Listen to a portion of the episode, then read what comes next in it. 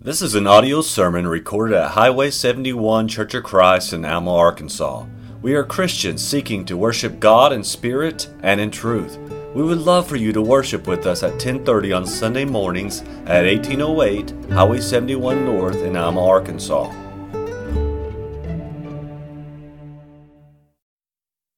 Good morning, family of Christ that meets here in Alma. I am glad to see bright, shining faces, and I'm going to need those today.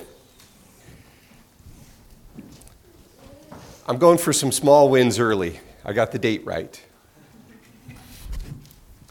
The next is a pretty powerful verse that I've kind of lived with for the, about the last eight weeks or so, just trying to put this together. Who will render to each person according to his deeds? That's part of Romans 2 1 through 16.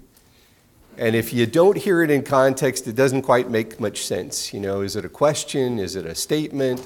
What's that about? We're going to delve in that. And I'm hoping that after this half an hour, 40 minutes, you won't feel like I've been on a couch up here and you've been listening to me with a notepad. So, how, how long you been having this a problem? Yeah.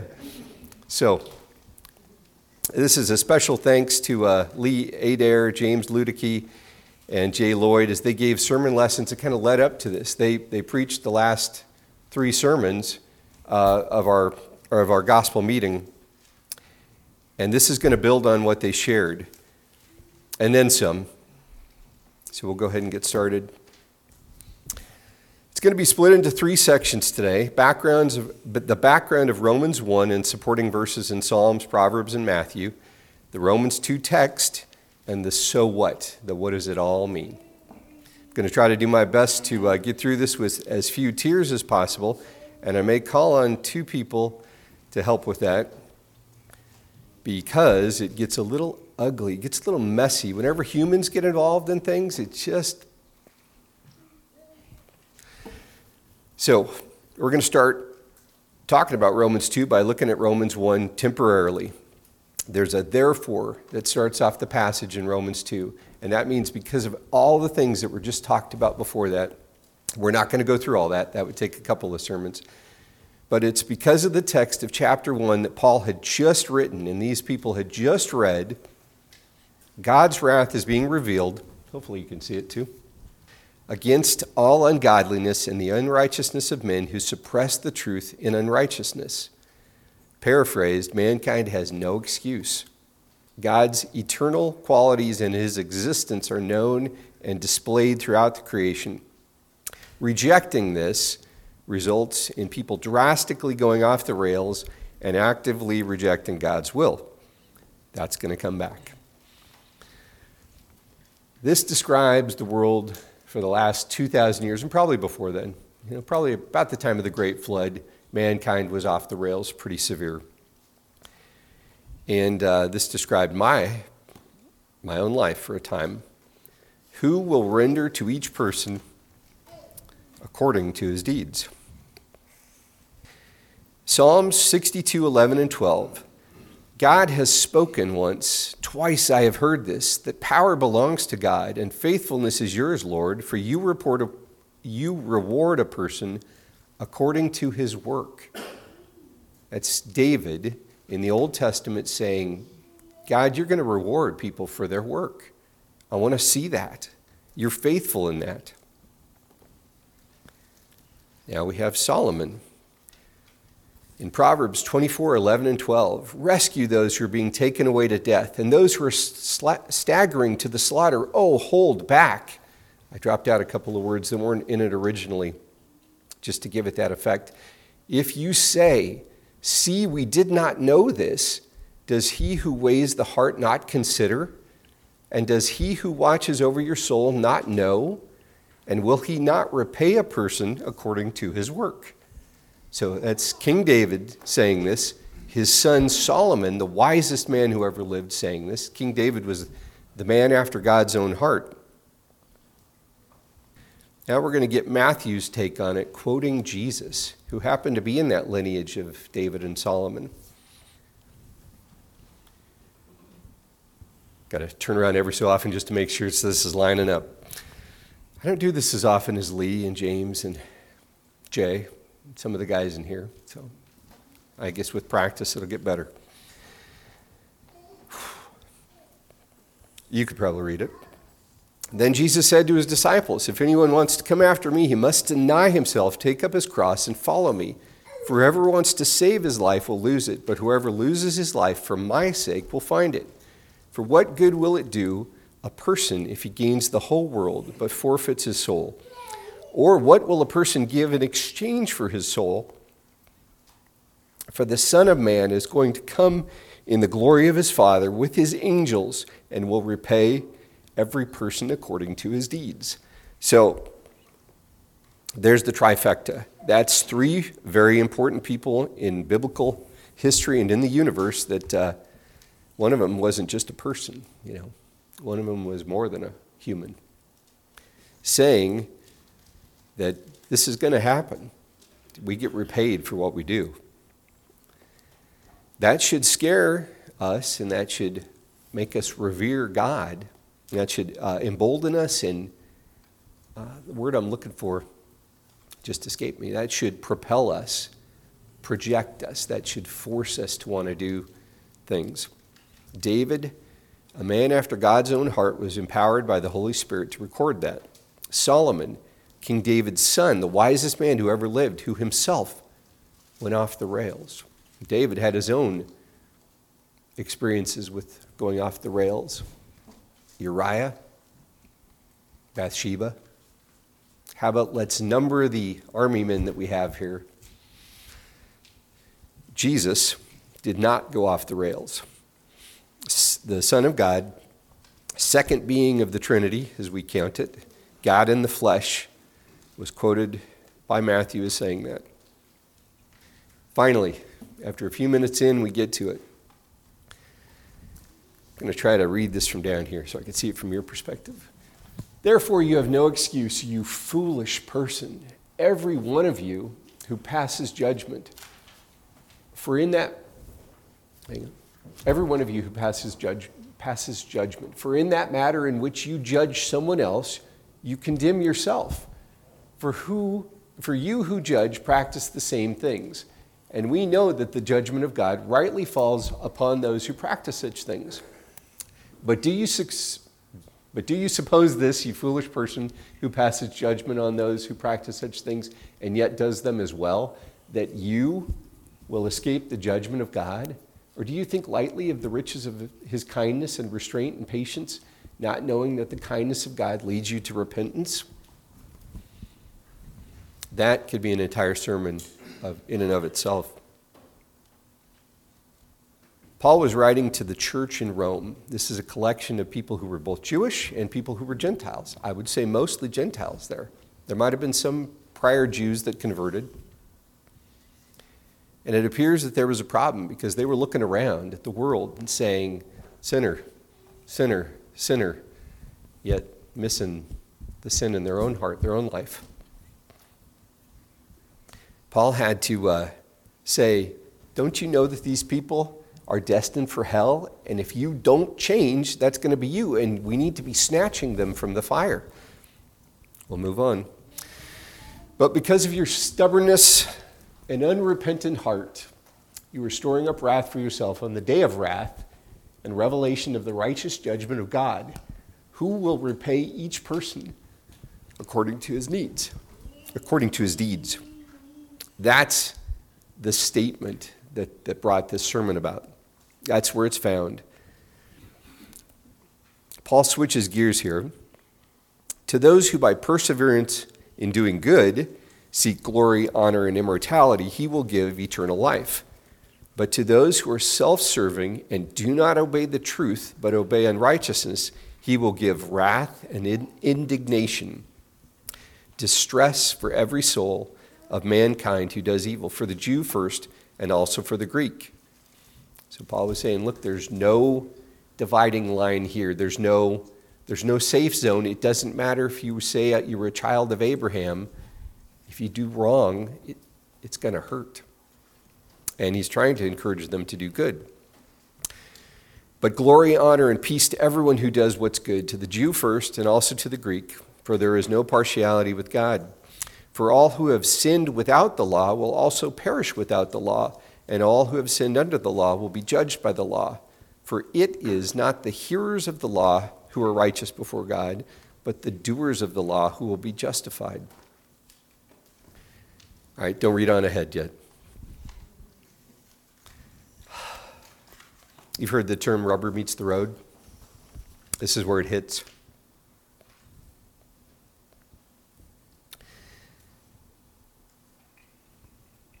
Most of my family's here today, which is really cool, but three are not.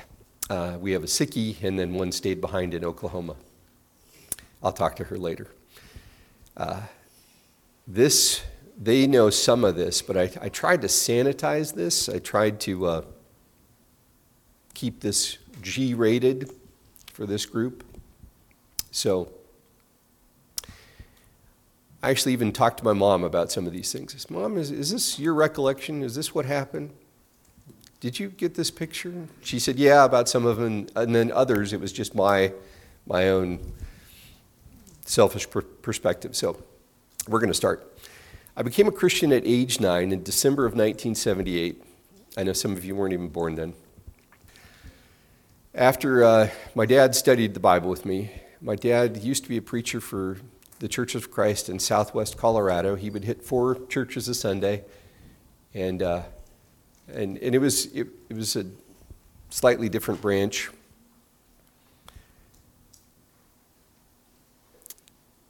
Only a few months before that, in June of 78, on my ninth birthday, I had surgery on both feet. So imagine you've got a nine year old, and I do. I have Catherine. I'm looking at her going, You're nine. What was happening to me when I was nine? Oh, man, I remember now. Uh, it's about the distance from here to Fayetteville that my parents took me. Actually, they, they were going through a, a tough time. I don't remember if it was both or just one. And I went up to basically like the Washington County Hospital up there because they didn't have one here and uh, had foot surgery to correct something. That was scary that, that had me terrified. So I was away from my family, and my, my mom remembers it differently. She says, No, we stayed at a hotel up there until we could be closer. And I, I don't remember that. Sorry, mom, if you listen to this later. Uh, I, I remembered I'm in a hospital room, in a hospital bed, the cool thing was I had a window from like the third or fourth floor, and I could look out just from my bed, lean over, look out, and I could see when this gold Dodge Dart drove in. I'd go, "That's my parents. That's them," and they'd go walking in, either one or both. I don't remember. But uh, they'd walk back out of the hospital room and go back out to that car and leave. And then there were a few hours before that sun went down, and a few hours before that sun came back up. And surgery was not fun. Being nine, mortality stared me right in the face. And this is first world America problems. You know, I, I want to make that clear. This is not, I'm in a third world country. There's no such thing as painkiller, and we have the same band aids that we used on the last person to use on you. Okay. So I'm trying to trying to put this in perspective. So over here in this bed, as I'm recovering, there's a guy who doesn't speak English. And there were no kids' hospitals specifically in that day. I don't remember that. So this dude is an adult. He does not speak English, and he's trying to get my attention. There's something happening with him, and I don't know what it is. I thought maybe this is where my love for languages comes from, because if I could learn another language, I could fix his problem, or I could at least communicate with him. Hey, buddy, you know, what do you need? Okay, I got that taken care of. Didn't have a clue. This guy was in full panic mode. Eventually, I realized panic mode. There's a panic button right here. Got the nurse in the room who's, uh, who's on board here. They all came in. They were working on him and rushed me out. And when it got sorted out. I ended up in a different room, completely unrelated to the first room, and I lost my window to the world there. And apparently he had passed away. I heard the nurses murmuring about it, and they didn't want that trauma to freak me out being in the room where somebody died. There's an asterisk up here because my mom didn't agree with that recollection, so I just want to put that out there. I'm doing my best to say it wasn't hyperbolic, it wasn't uh, made up. She just didn't remember that. That's the way I remembered it. That was a pretty traumatic thing, and this is just like four or five months before I became Christian. My parents divorced the next year. I was 10. And the next few years, from my perspective, were extremely rough. I will shorten this. This is where I've kind of sanitized some of this. This in the next few slides. Uh, they were rough from my perspective. Again, this is first world American child problems. This is not, I'm getting shelled by Russia. I live in a residence and they're bombing me instead of the military base down the street because they're trying to make a point. This is not, I'm in China, I have to be underground because of my faith. This, this is just whatever I determined was persecution or rough. Our church back then had a Wednesday night group that would meet, kind of like what Brian's got and what Dane has to raise up the young men. And I was part of that. I don't think most of it took, though, because I can't lead a song to save my life, and uh, my pitches are usually off.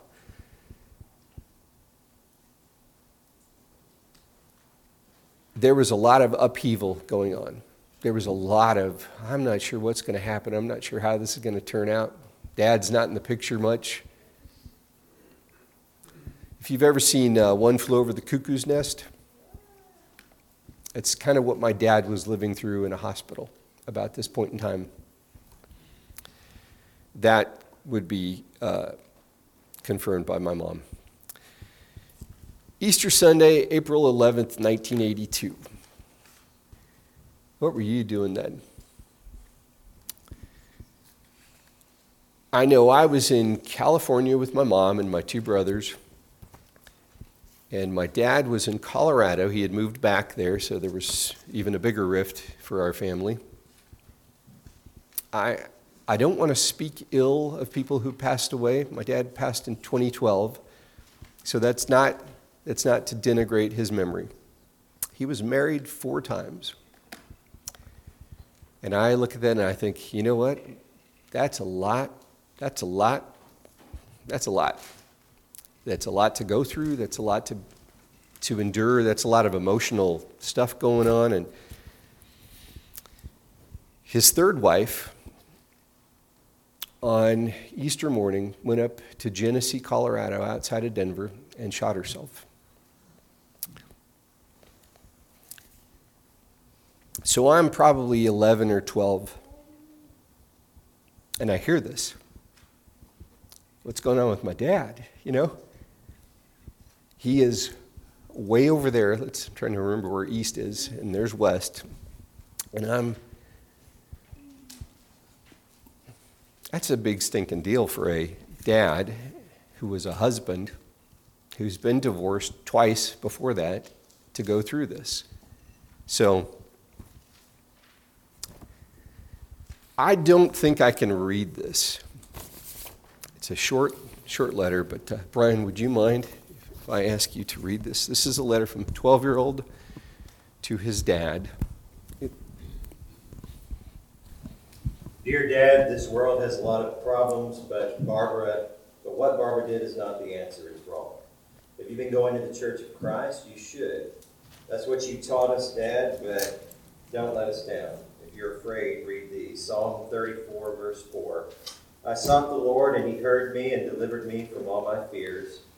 Matthew 10, 28. And fear not them which kill the body, but are not able to kill the soul, but rather fear him which is able to destroy soul and body in hell. 2 Timothy 1, verse 7. For God hath not given us the spirit of fear, but of power, and of love, and of a sound mind. Hebrews 13, verses 5 and 6. Let your conversation be without covetousness, and be content with such things as ye have. For he hath said, I will never leave thee nor forsake thee. so that we may boldly say, The Lord is my helper, and I will not fear what man shall do unto me. Don't be depressed. Read Psalms 34.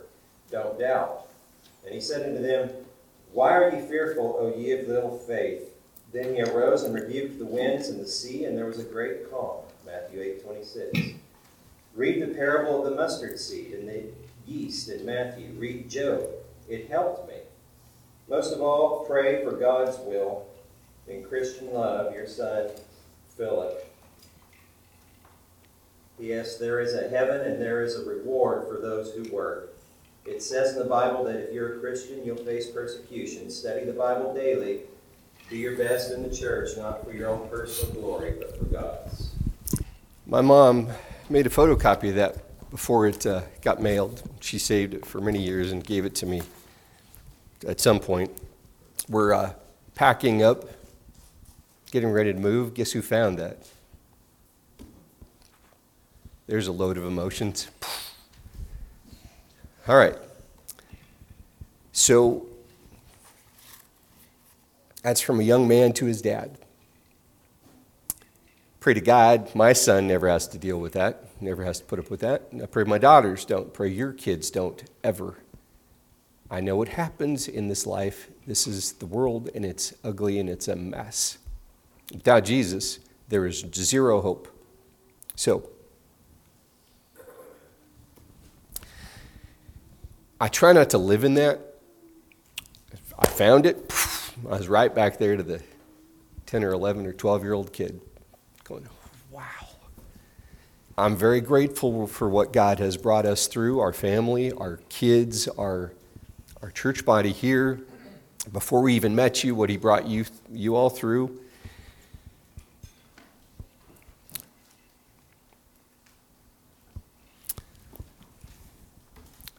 Okay. Switching gears. Dad's been out of the picture four or five years. He's a thousand miles away. I'm now 15. My mom has a new husband, which means I've got a new stepdad. Our family has a new sense of direction, and it's not what it was. It's different.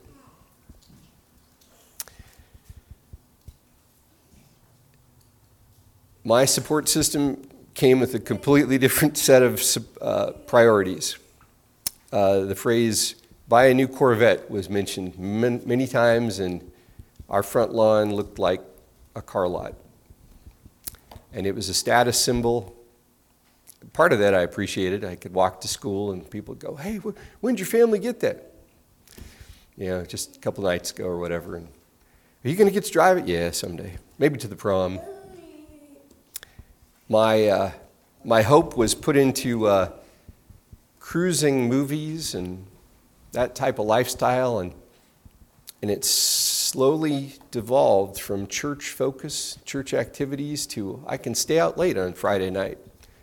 Because I can stay out late on Friday night, I can get up later on Saturday morning, and I could just translate that right into Sunday.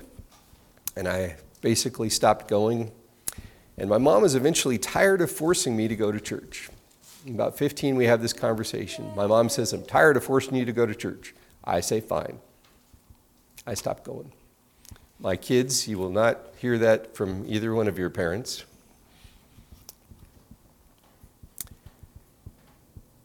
I saw church at that point as stale, dry, boring, and dead. What happened? Okay, I am judging some things here in my 14 or 15 year old mind and emotions. I don't see with my physical eyes the benefit or the, the outcome of that way of life. And I'm starting to move away from God and away from church. And I'm judging by my foolish standards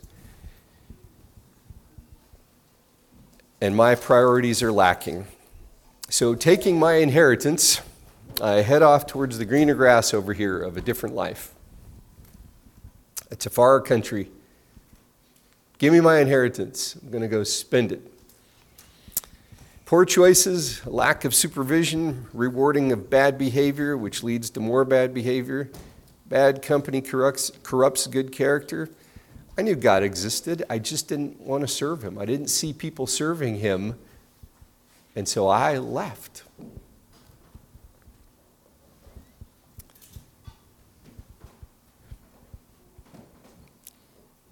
You could watch a lot of TV when you're staying up late, not going to church. You could burn a few days just doing stupid things. And I set aside the Ten Commandments and I built three of my own rules to live by. I will not mention them right now. If you want to talk to me about those later, great. Because I, sometime later, broke all three of those rules in one day. That's how, how strong they were in my life. Uh, I want to highlight that one with a laser pointer. Breaking all three of my own rules, I was faced with possible jail time. There were only two things that saved me. I was 17, and whoever I offended did not press charges. Okay. 17, angry young man, lonely, hurting, wreck of a person. I move out of my parents' house. I'm out of here. Don't want to have a thing to do with you people. I'm gone. I know some of you in the audience who are older have probably lived through something like this or seen something like this happen, and some of you are looking, going, There's no way that could be possible. Uh, you can watch a lot of movies. James Bond became my idol, cool, cocky, living the life the way he wanted. If somebody messed with him, we just get rid of him. That is not a way to live. I built up walls in my life so no one could hurt me again. Lousy way to live. I graduated high school by the skin of my teeth, and I turned 18 with a very, very bleak future. Kids, maybe we will talk about this someday. So there's a couple of things that happened. Either my mom,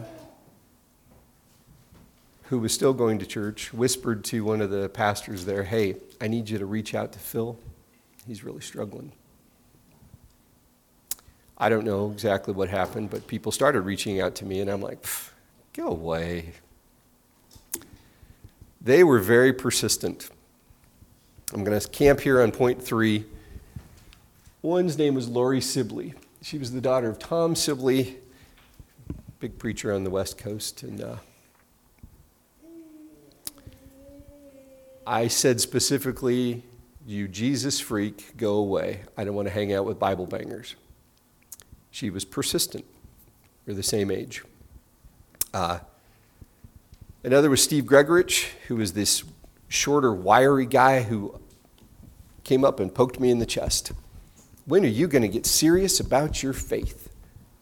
I thought, I'm going to deck you. It's a good thing I didn't because he was a wrestler and he could have twisted me into a pretzel. So, over time, these two reintroduced me to the Bible and walking by faith, but I'm still resistant their perseverance is growing on me.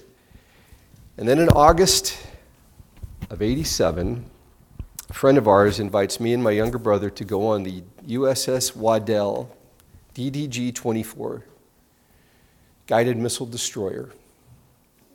It's pretty cool. I'm thinking, wow.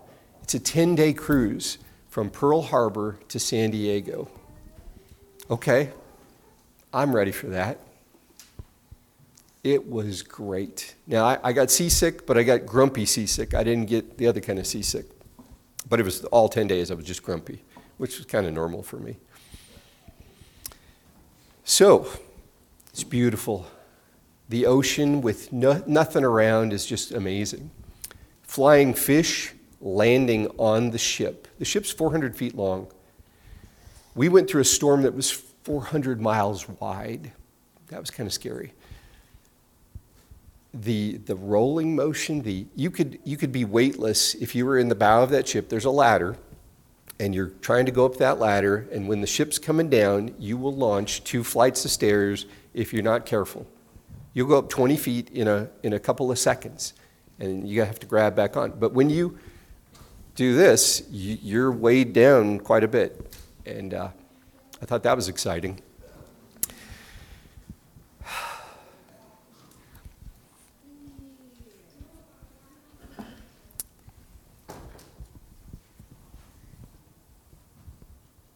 Ten days later, this happens.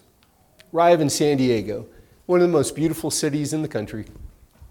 My mom and my stepdad pick me up. First thing she says is, While you're gone, your friend Lori Sibley died, and they've already had the funeral. What? What? We're, we're both 18. We're, we're both 18. It's, there's no way that could have happened. She had cystic fibrosis. I visited her, visited her in the hospital before I went to, uh, on this thing, but uh, I told her, yeah, I'll, I'll come back and see you. That quick. She's already gone, buried. There's an interesting story about this. Uh, as I came back to church some months later and started getting more involved, there was some concern about me and whether I was really coming back for the right reasons.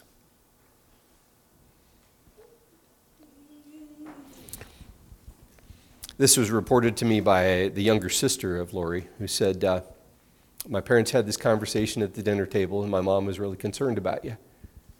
Were you the right kind of influence?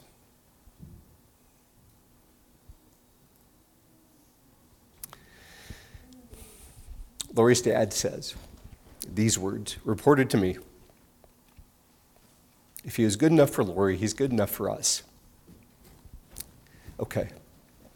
So that rocked my world there too, because, because I'm, I want to be all in, you know, want to be all in for Jesus. I want to, want to do what's right mortality is certainly on my mind. I had done a lot wrong in just such a short time. How can I pick up the pieces of this life? Is it even possible? Uh, Labor Day, we had a youth retreat uh, camp. I repented, recommitted my life to Jesus, began rereading the Bible, started with the red letters, you know, hey, I'm going to read every word Jesus said. He, he said the whole thing. It's just the red ones are kind of specific. Began revisiting church, began rebuilding my support system, began serving, not perfectly. Still a long way to go, still have many areas to grow and mature in my life.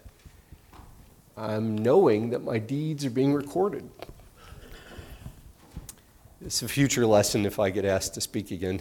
Uh, you would not believe the amount of references to books or scrolls or things that people remembered, either in heaven or here, to, hey, this happened. This ha- Did we ever reward Mordecai? This happened. At the end of time, books are going to be opened. Phil, did you do this? Yeah, yeah, I did that. Kit, uh, I may need you here. Romans chapter 2, verse 1 says, Therefore, you have no excuse, you foolish person, every one of you who passes judgment. For in that matter in which you judge someone else, you condemn yourself. You who judge practice the same thing. And we know that the judgment of God rightly falls upon those who practice such things. But do you suppose this you, foolish person, who passes judgment on those who practice such things and yet does, does them as well, that you will escape the judgment of God? Or do you think lightly of the riches of his kindness and restraint and patience, not knowing Oops, sorry. that the kindness of God leads you to repentance? But because of your stubbornness and unrepentant heart, you are storing up wrath for yourself on the day of wrath and revelation of the righteous judgment of God, who will repay each person according to his deeds. To those who, by perseverance in doing good, seek glory, honor, and immortality, he will give eternal life. But to those who are self serving and do not obey the truth, but obey unrighteousness, he will give wrath and indignation. There will be tribulation and distress for every soul of mankind who does evil, for the Jew first and also for the Greek I think I might be able to get it from here. but glory, honor, and peace to everyone who does what's good, to the Jew first, and also to the Greek, for there is no partiality with God. For all, have, all who have sinned without the law will also perish without the law, and all who have sinned under the law will be judged by the law. For it is not the hearers of the law who are righteous before God, but the doers of the law who will be justified. For when Gentiles who do not have the law instinctively perform the requirements of the law, these, though not having the law, are a law to themselves, in that they showed the work of the law written in their hearts, their conscience testifying, and their thoughts alternately accusing or defending them on the day when, according to my gospel, God will judge the secrets of mankind through Christ Jesus. So I want to say this is the hopeful part of the lesson right there. There's some filter. There's some filter. There is a filter. There is Jesus' blood, which filters what God sees, takes away the sin, gives us new life, new hope. There will be a day when all those secrets will be known and they'll be judged.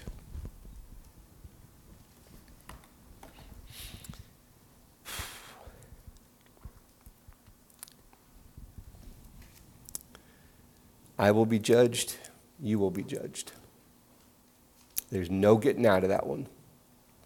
There are a lot of people right now who want to stick their fingers in their ears and go, no, no, no, no, no, no, no, I'm not hearing.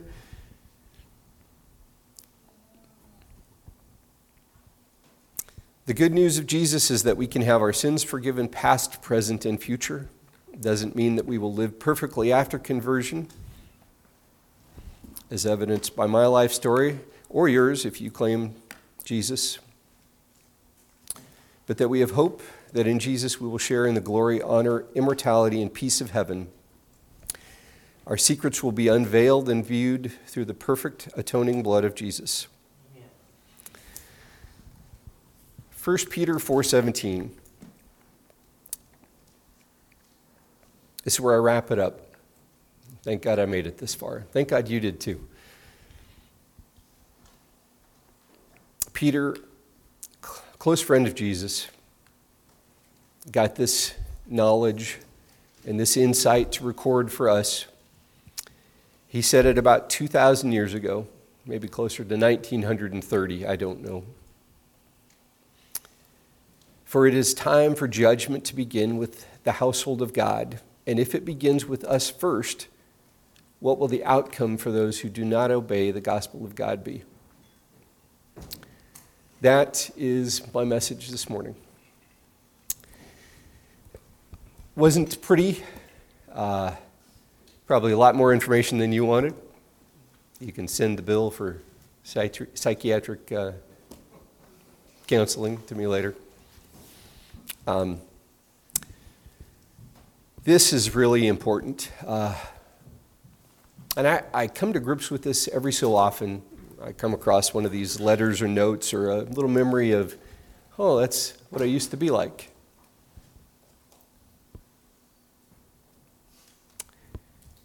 Knowing, okay, I've been forgiven, but those scars are still there. What was his name? Jacob, who walked with the hip uh, limp after he wrestled with God, the scars are still there. There are people that I should not talk to that live four or five states away now that I will probably never see again the rest of my life. And I wish I could let them know hey, I'm sorry, or hey, I forgive you for whatever it was. For my part in that, here's where we're at. But I think some of that would do more harm than good. So I, I would just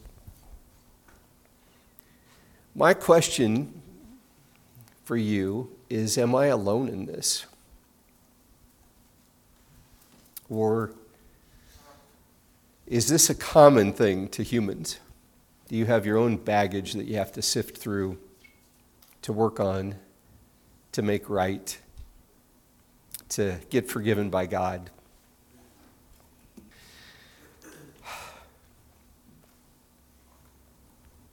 So, this body, and many churches very similar, get together And I don't think it's just limited to Sunday mornings, but if you wanted to make Jesus Lord of your life, they probably do it just about any time. Midnight, 6 a.m., 6 p.m. Somebody's got a pool someplace or a jacuzzi somewhere. I was baptized in a jacuzzi. I think it was a Saturday night. We're going to do the invitation now. And basically, this is the point where you can say, you know what, I'm tired of struggling with the baggage. I'd like to make it right, or I've been away from God, or whatever. If you need the prayers of the church, if you need assistance, please let us know as we stand and sing. We hope you have enjoyed this message recorded at Highway 71 Church of Christ. If you have questions concerning this message or would like to set up a study, please call 479 647 2658. May God bless you.